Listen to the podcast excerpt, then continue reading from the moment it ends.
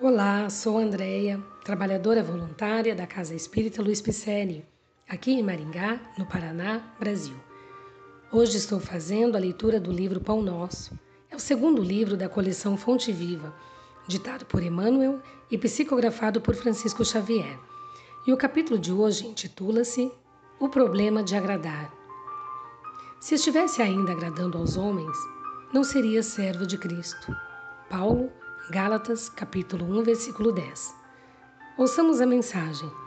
Os sinceros discípulos do Evangelho devem estar muito preocupados com os deveres próprios e com a aprovação isolada e tranquila da consciência, nos trabalhos que foram chamados a executar, cada dia, aprendendo a prescindir das opiniões desarrazoadas do mundo. A multidão não saberá dispensar carinho e admiração senão àqueles que lhe satisfazem as exigências e caprichos nos conflitos que lhe assinalam a marcha, o aprendiz fiel de Jesus. Será um trabalhador diferente, que em seus impulsos instintivos ela não poderá compreender.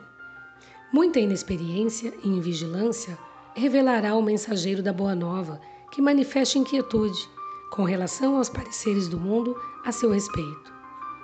Quando se encontre na prosperidade material, em que o mestre lhe confere mais rigorosa mordomia, Muitos vizinhos lhe perguntarão, maliciosos, pela causa dos êxitos sucessivos em que se envolvem.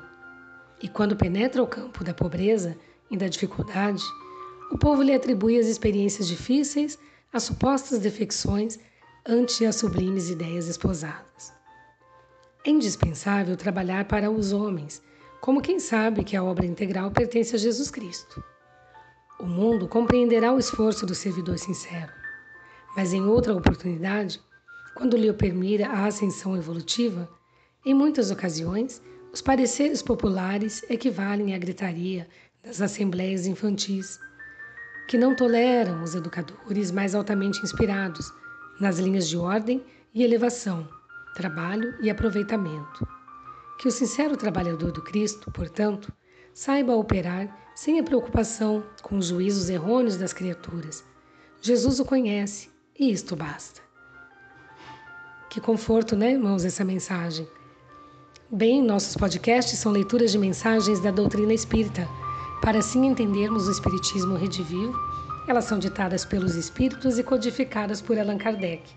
Outras, psicografadas por médiuns de renome, sempre nos trazendo uma doutrina reveladora e libertadora.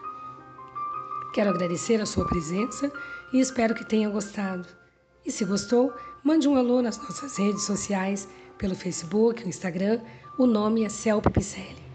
O nosso site é o www.celpe-picelli.com.br. Lá constam as atividades presenciais, endereços e telefones. Sempre fazemos lives às sextas-feiras, às 20h30, horário do Brasil. As lives são realizadas pelo Facebook da Celpe Picelli e também serão transmitidas pelo YouTube www.radiocultura.com.br.